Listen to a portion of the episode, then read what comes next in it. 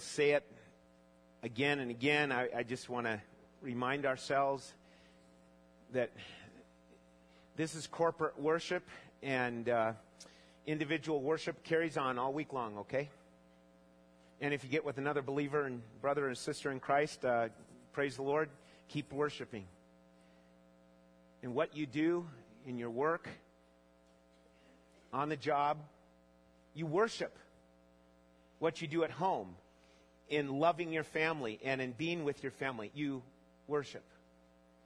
Worship is not an event on a weekly kind of a basis. Worship is an ongoing lifestyle of the Christian.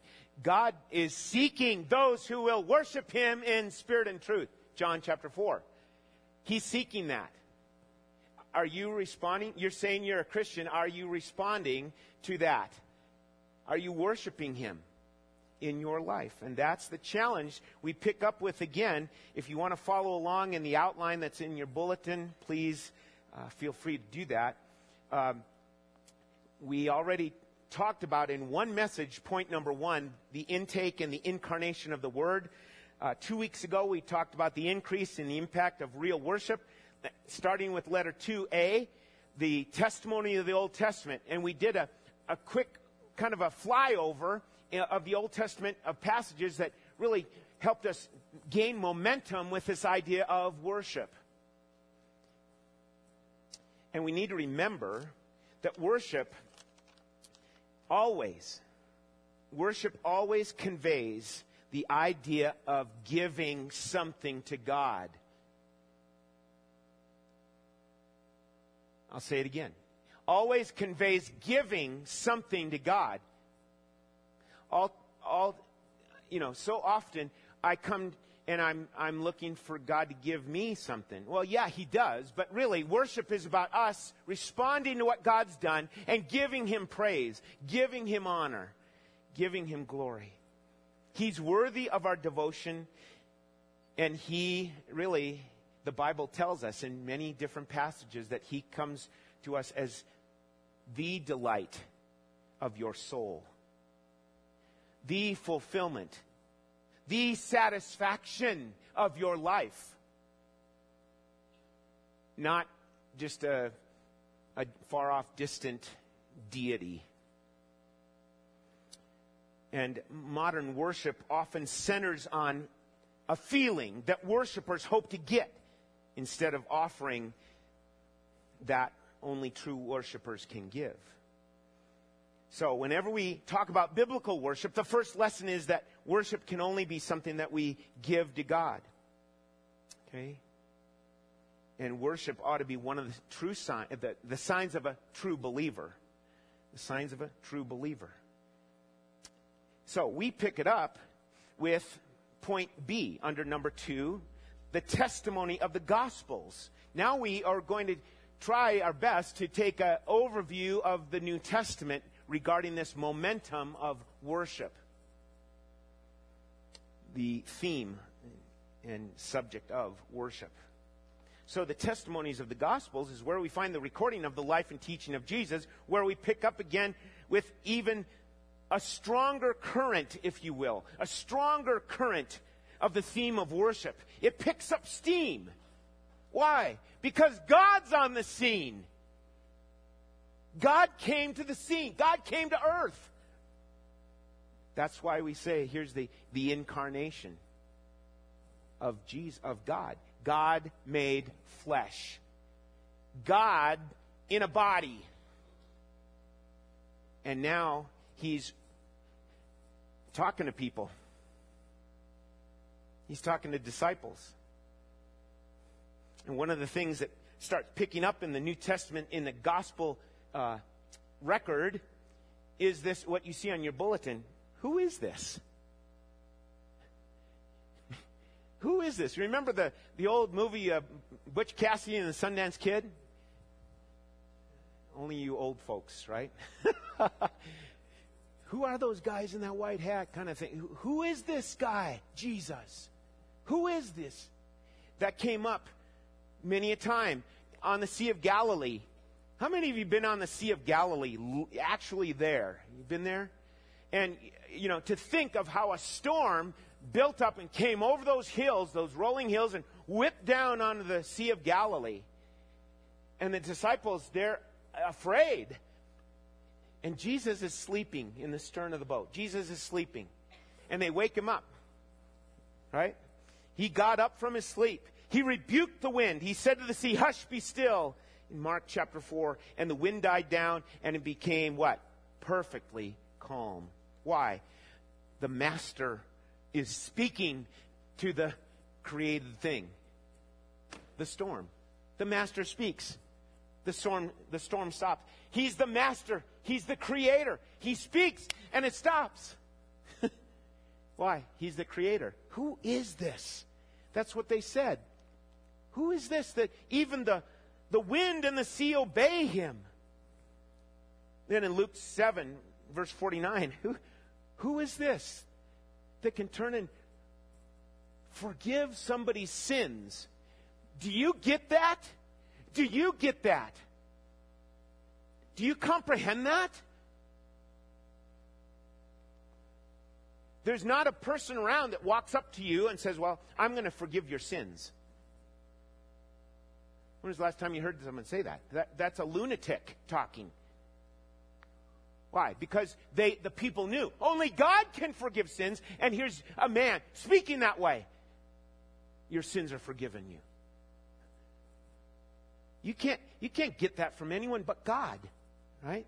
Who is this? He's the great forgiver. And then I didn't put it in your outline, but John chapter 4, verse 7 through 30, really is another place where we could kind of say the same thing. Where the, the woman at the well was like, Who is this? She thought he was like a, a, a good teacher or a good man and then a prophet. And then she says to the people in the community, Come and see a man who spoke everything he knows about me, everything about me. Here's the one to worship in John chapter 4. That's the context of it. And then as he enters Jerusalem, when he enters Jerusalem, at the great, uh, the triumphal entry, the beginning of the, the Holy Week, and Jesus comes walking in on a little donkey. And the people that have been reading and know, they recognize, ah, here's our king. And they lay the palm branches down, say, here he is. Hosanna, Hosanna the highest. and others would say, Who is this? Matthew 21, verse 10. Who is this? But then it builds to the, the scene of the crucifixion. Matthew 27, 54. Now, this is no slouch who's talking all of a sudden. This is a Roman centurion. He gets it. And he says, This could only be the Son of God. He didn't ask the question, Who is this? He, he, he said, This can only be the Son of God. And so the question comes to each one of us. The question must be answered. And it's answered in your life and in mine. Who is this Jesus? And many of us, we've been to church all of our lives, you know, grown up in church, been in church all the time, and just kind of, you know, followed all that we hear. But I want to challenge us, each one of us, young and old. Am I answering that question in how I live? Who is this? Because how you respond is of the greatest significance of, in life. It cannot be matched by anything else. Do you understand that? Young people, it cannot be matched by meeting your love of your life. It cannot be matched. It cannot be matched by um, getting the career that you've always dreamed of. It cannot be matched by being drafted by the San Francisco Giants or the 49ers or the other Bay team. We won't go there. it cannot be matched by anything this world offers. Do you understand that? Okay? And yet, that's what I, I have a problem with that. Why do I have a problem with it? Why do you have a problem with it? How come we aren't all just perfect with all this stuff? What's the deal? I need to grow in faith. And as my faith grows, as my faith grows, I see Jesus more clearly. And some of us do not see Jesus very clearly because we're not growing in our faith.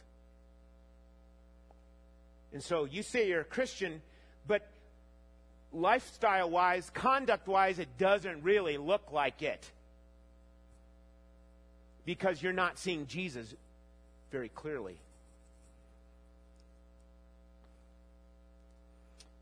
And we need to see him. And how we need to see him is where, with that centurion, high and lifted up, where he died on the cross, but he didn't stay on the cross. He was buried and he rose again. That combination, those ingredients, that's what it takes. Uh, that's what the gospel is about. That he died instead of you. You should have died on the cross. That's the kind of death that I deserved. That's the kind of death that you deserve. That's the kind of death.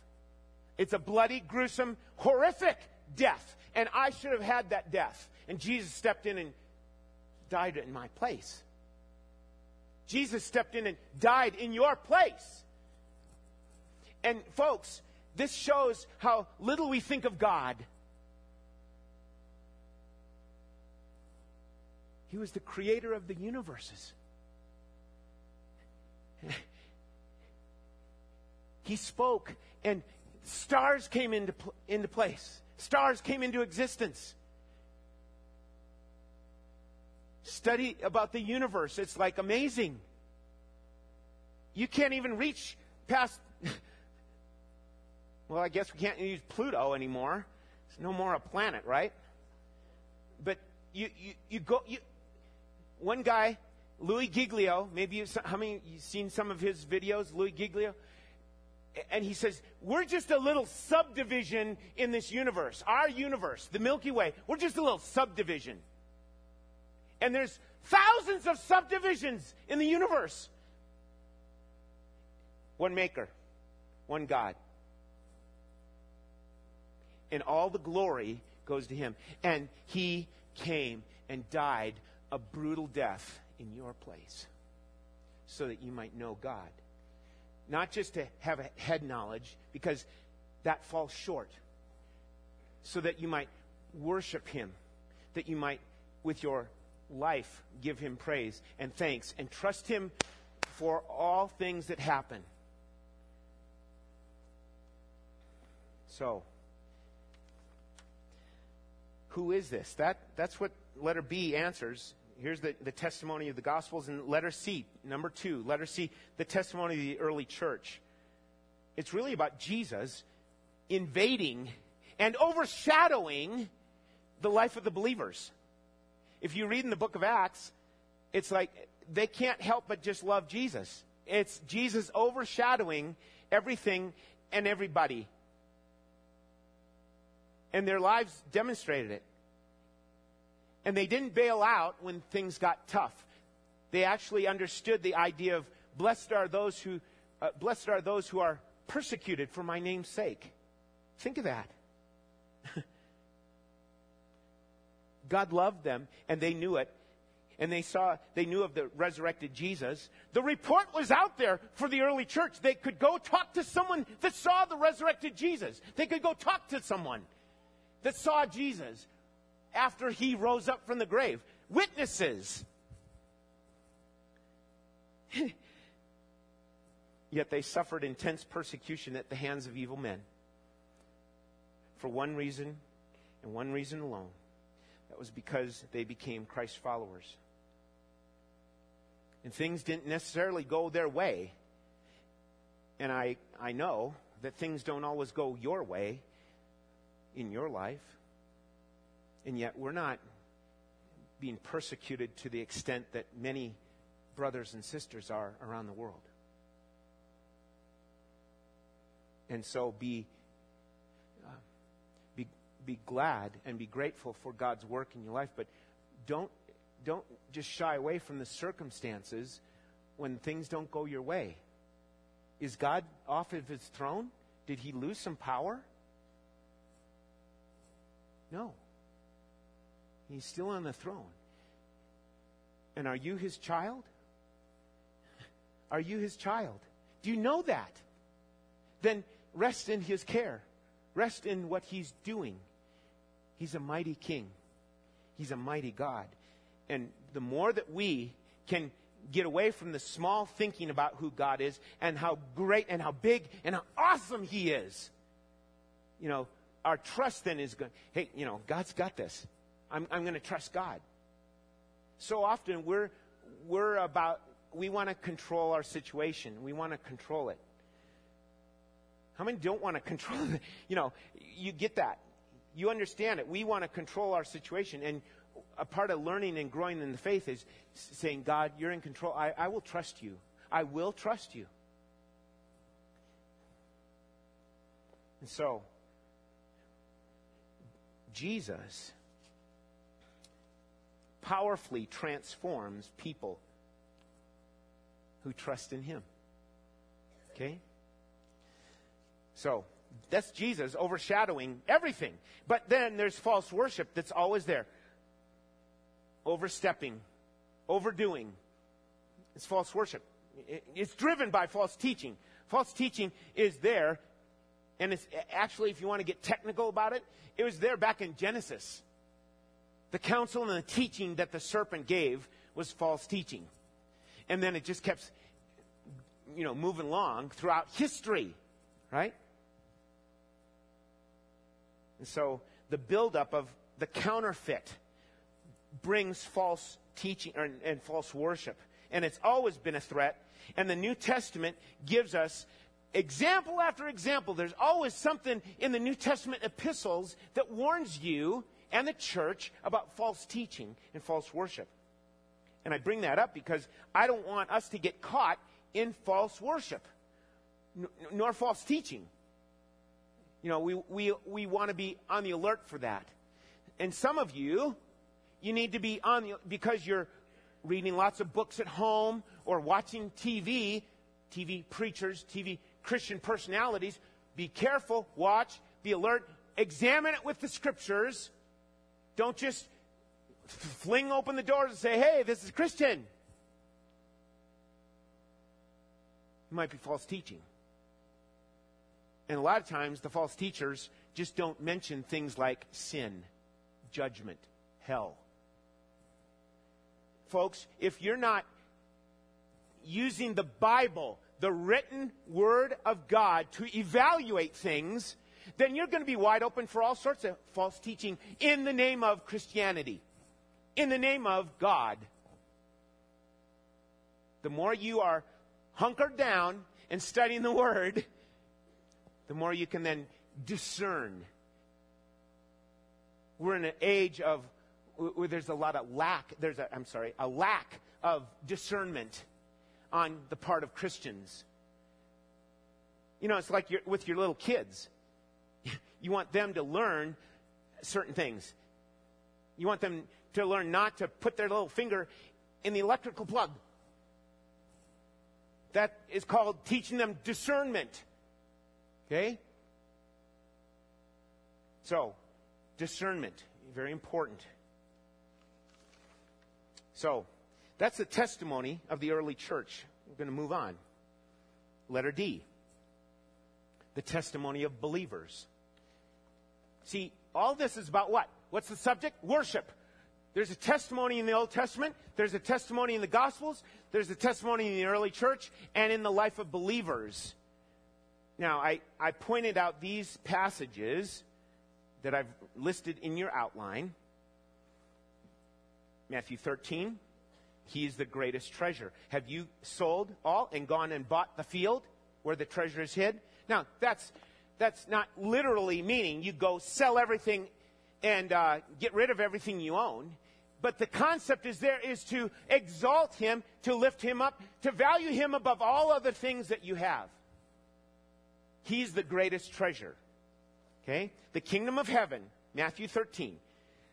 The kingdom of heaven is like a treasure hidden in the field, which a man found and hid again. And from what? And from joy. I'll do it again. I like that. And from joy. He goes and sells all that he has and goes and buys that field. And it's what? It's his. The idea is to own it. Own the what? The field? No, the treasure. Own the treasure. Folks, it's because it's the greatest treasure. That's what he's trying to get at. Here's the, the kingdom of heaven is like a treasure. And the treasure of heaven is eternal life? Wrong. Jesus. The treasure of heaven is Jesus. The treasure of heaven is not our loved ones that have gone on to be there. The treasure of heaven is not uh, pearly gates and harps and white robes and no the treasure of heaven is jesus okay second reference john chapter 14 the testimony of believers is because he jesus discloses himself to those who love and obey him folks this is important i want you to take your bible and turn to john chapter 11 i'm sorry John chapter 14. John chapter 14. And this might not say anything about worship in particular, in specific, but this is the idea that's underlying our worship that launches us into worship. Look at this John chapter 14, verse 21. Please follow along. He who has my commandments and keeps them is the one who loves me. And he who loves me be loved by my Father. And I will love him and will disclose myself to him. Judas, not Iscariot, said to him, Lord, what then has happened that you are going to disclose yourself to us and not to the world? And Jesus answered and said to him, verse 23, If anyone loves me, he will keep my word. And my Father will love him. And we will come to him and make our abode with him, make our dwelling with him.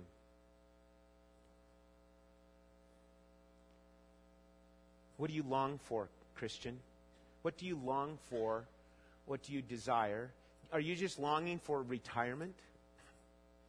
Are you longing for uh, the house get paid off? Are you longing for some other thing in this life? Or do you desire to see this issue of worship, worshiping the Lord Jesus in a way that's truly honoring to Him? See, we can say, oh, yeah, I worship the Lord. But what do we just read about here? If you love me, you'll obey. It's not just, hey, I'm in the family and I love to worship. Jesus gives it a condition. Do you see that? Do you hear that? Saying, if you love me, you'll obey my commandments. Now, li- listen, don't, don't overdo this where it says, well, uh, gee, I can't obey. So, what, what good does it do? I, I just can't obey. Why would Jesus have, have said that? See, a lot of times we pick things apart and we separate things out and we try to categorize things and understand everything and miss kind of this combination effect, if you will. And this, listen, this is where, if you're having trouble, let me say it this way if you're having trouble seeing Jesus in your life, not, not phys- visibly, not physically, but if you're having trouble seeing him, Here's the answer. Here's the answer obedience and love. Obedience and love. He's saying here, he, listen, he will disclose himself to you He'll manifest himself to you if you obey. What? There's a condition to his love? Hmm. That's a good one to study, isn't it?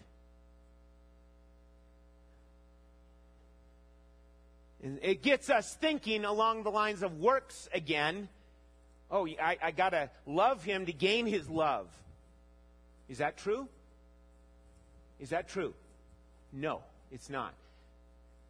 It's all, it, everything is covered by his grace, but still, he, Jesus says it still. he who has my commandments and keeps them, he's the one who, what? loves me. And many of you, I say it too. I love the Lord. And you say it too. You love the Lord. That does not mean you have made perfection. Doesn't mean that I've made perfection. No. Doesn't mean I've attained something greater than someone else. No. It's just, we have to understand here's the words that he's telling us. True Christians are distinguished from unbelievers by what? Their obedience. True Christians are distinguished from unbelievers because of their love. They love the Lord. And it goes back to, I love the Lord too, obedience. If you have His commandments, obey Him. The one who keeps them is the one who loves me. You want to experience a greater worship in your life? you want to experience a, a deeper experience and encounter with God? Then it's the two keys obedience to Christ and love for Christ. So, get the earning thing out of your mind and the merit issue out of your mind. And remember, it's all of His grace. But these two put together, through loving obedience, the believers come to know Christ better. You will. I will. and to teach or believe and live as though we don't have to obey. Oh, there's no need to obey. He's done it all. That's false. That's wrong. We need to say, yeah, Jesus told me in John 14 21. He who has my commandments and keeps them, he it is that loves me. See the challenge, folks? How many of you feel like a failure when it comes to obedience, right?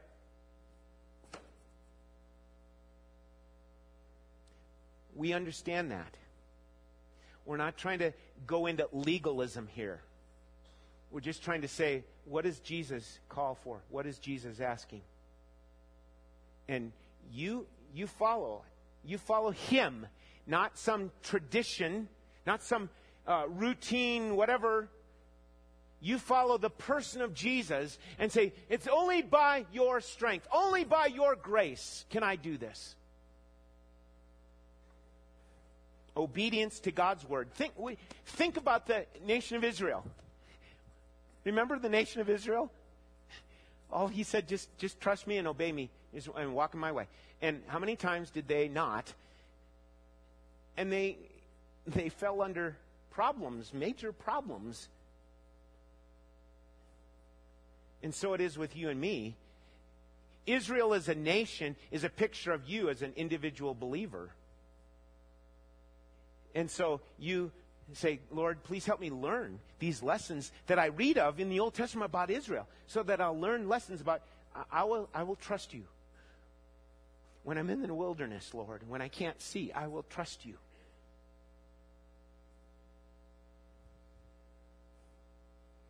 And so, do you believe that Christ will respond to your obedience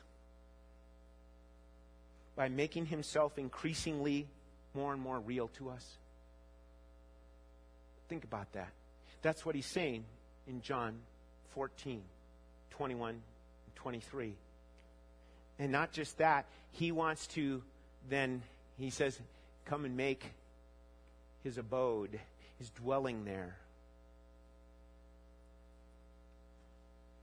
It's only, and folks, it's, it, again, it's not just an experience, it's time spent and invested in the Word of God so that you can discern what His will is as you live life. And then, John chapter 15, another reference there that He's the source of life. He's the vine, we are the branches. You're there in John 14. Turn over to John 15. Look at verse 10 and 11.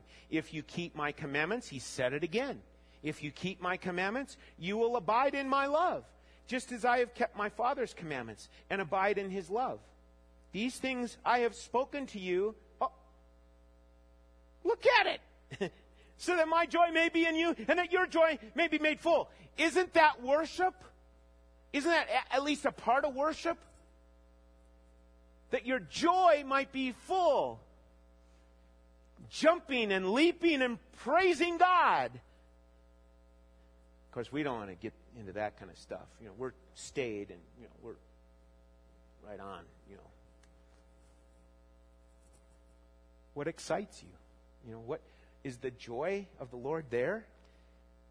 And so, the more that we are keeping His commandments, and loving, turning around and love. It's not just I'm going to I'm going to obey. I'll obey. No, there's a response of, and I, I want to love. I love Him. I want to love the Lord in my life. And so, here's the. It's it's like a big setup, folks. Do you get this?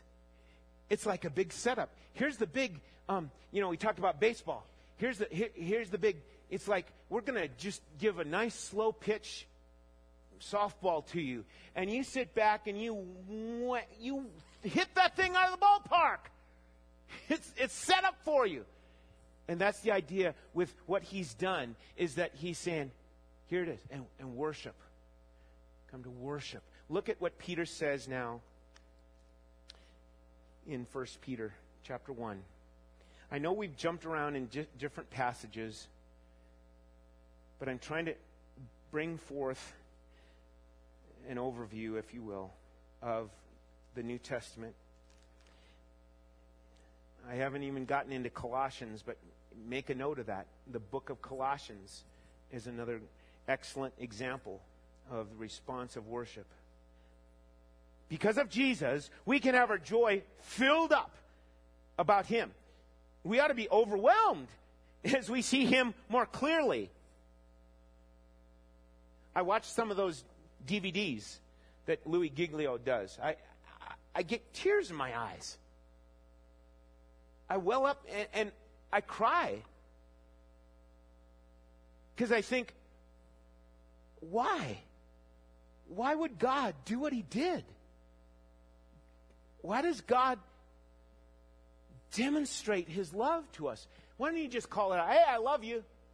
No, he, he demonstrated his love for us in that while we were yet sinners, Christ died for us.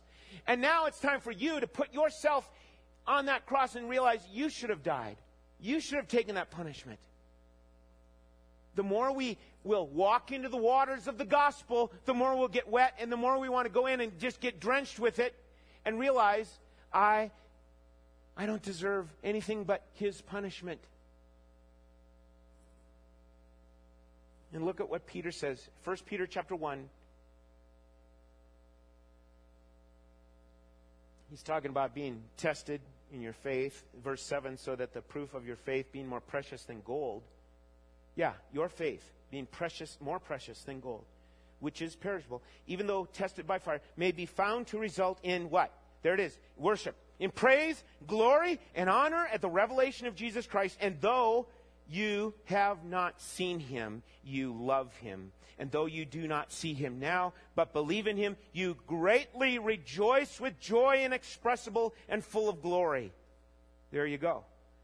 Faith, listen, faith connects you to inexpressible joy and full of glory. And you say, well, I, I don't, I don't feel that. Folks, that's our problem. We're trying to feel too much. We've got to remember to walk by faith. And how do you walk by faith? You spend time in the Word. That's what we spoke about at the very beginning of this little mini series. It's about the intake of the Word of God the application of it in my life, responding to God and learning about Him and responding with worship, responding with love and obedience. When we do, He's going to manifest Himself more and more to you. So, faith is how you come to Jesus and how you come to see Him for who He truly is. Is your favorite line in Amazing Grace? I was once blind. I'm sorry, I was once lost, but now I'm found, was blind, but now I see. See, faith, faith are the eyes of your soul looking to Jesus. Okay? How do you see him now? In your life, right now, how do you see him?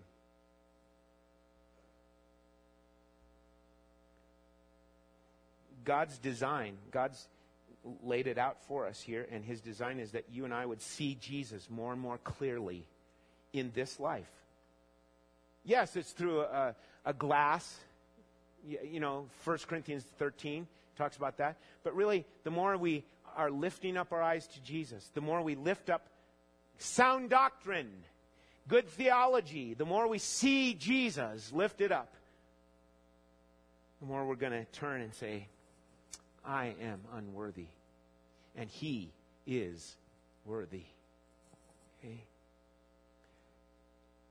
And it results by faith, you can see him, my friend. By faith, you can see him. Okay? And it ought to result in joy unspeakable. A joy unspeakable and full of glory. And that is the essence of worship. Let's stand together as we close our time.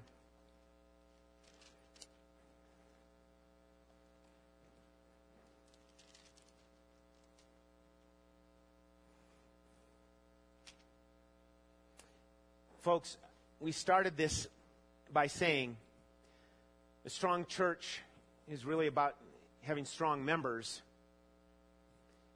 And it's not just about having a and, and wasn't you know here's the the girls singing that was powerful and we have others of, that come and, and minister in that way but it's not just those quote on the platform it's not that. It's everyone who's a member reaching out saying, I want to, uh, like, here I am, Lord, use me. And here I am, Lord, I'm going to worship you. I want to lift you up. And I want to serve in my local church and I want to serve in my community.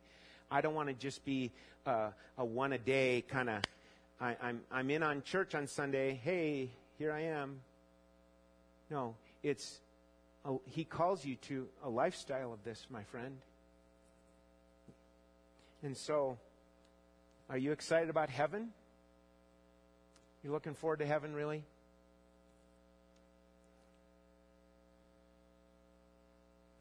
Four living creatures, each one of them having six wings and full of eyes around and within, day and night.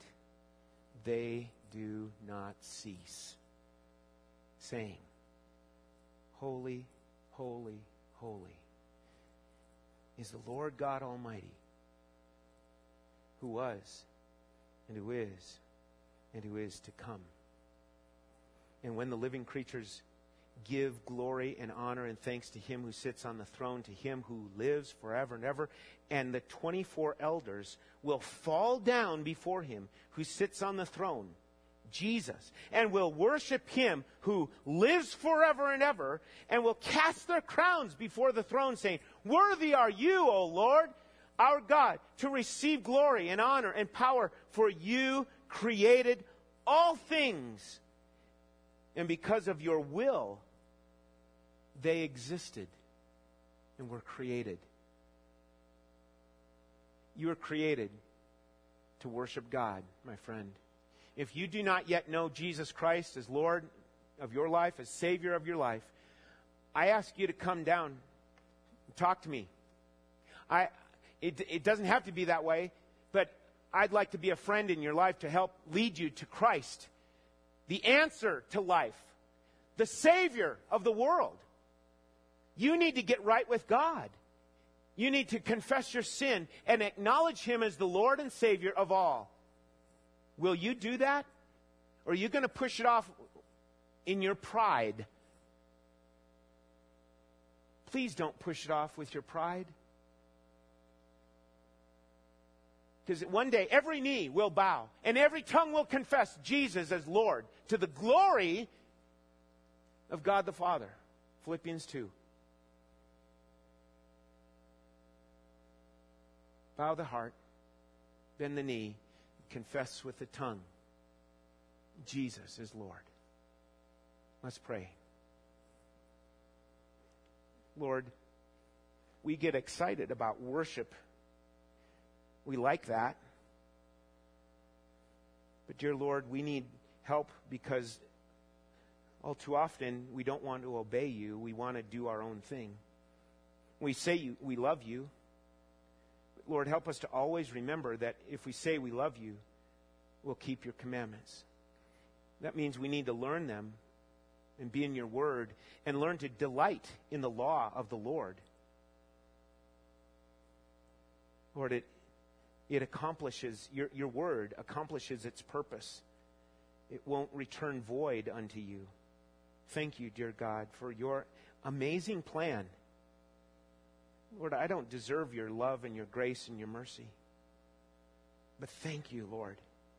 Thank you for your amazing work in Jesus on my behalf. I pray, dear Lord, that you would uh, cause the, the people here that do not yet believe in you to recognize you're, you're calling them right now.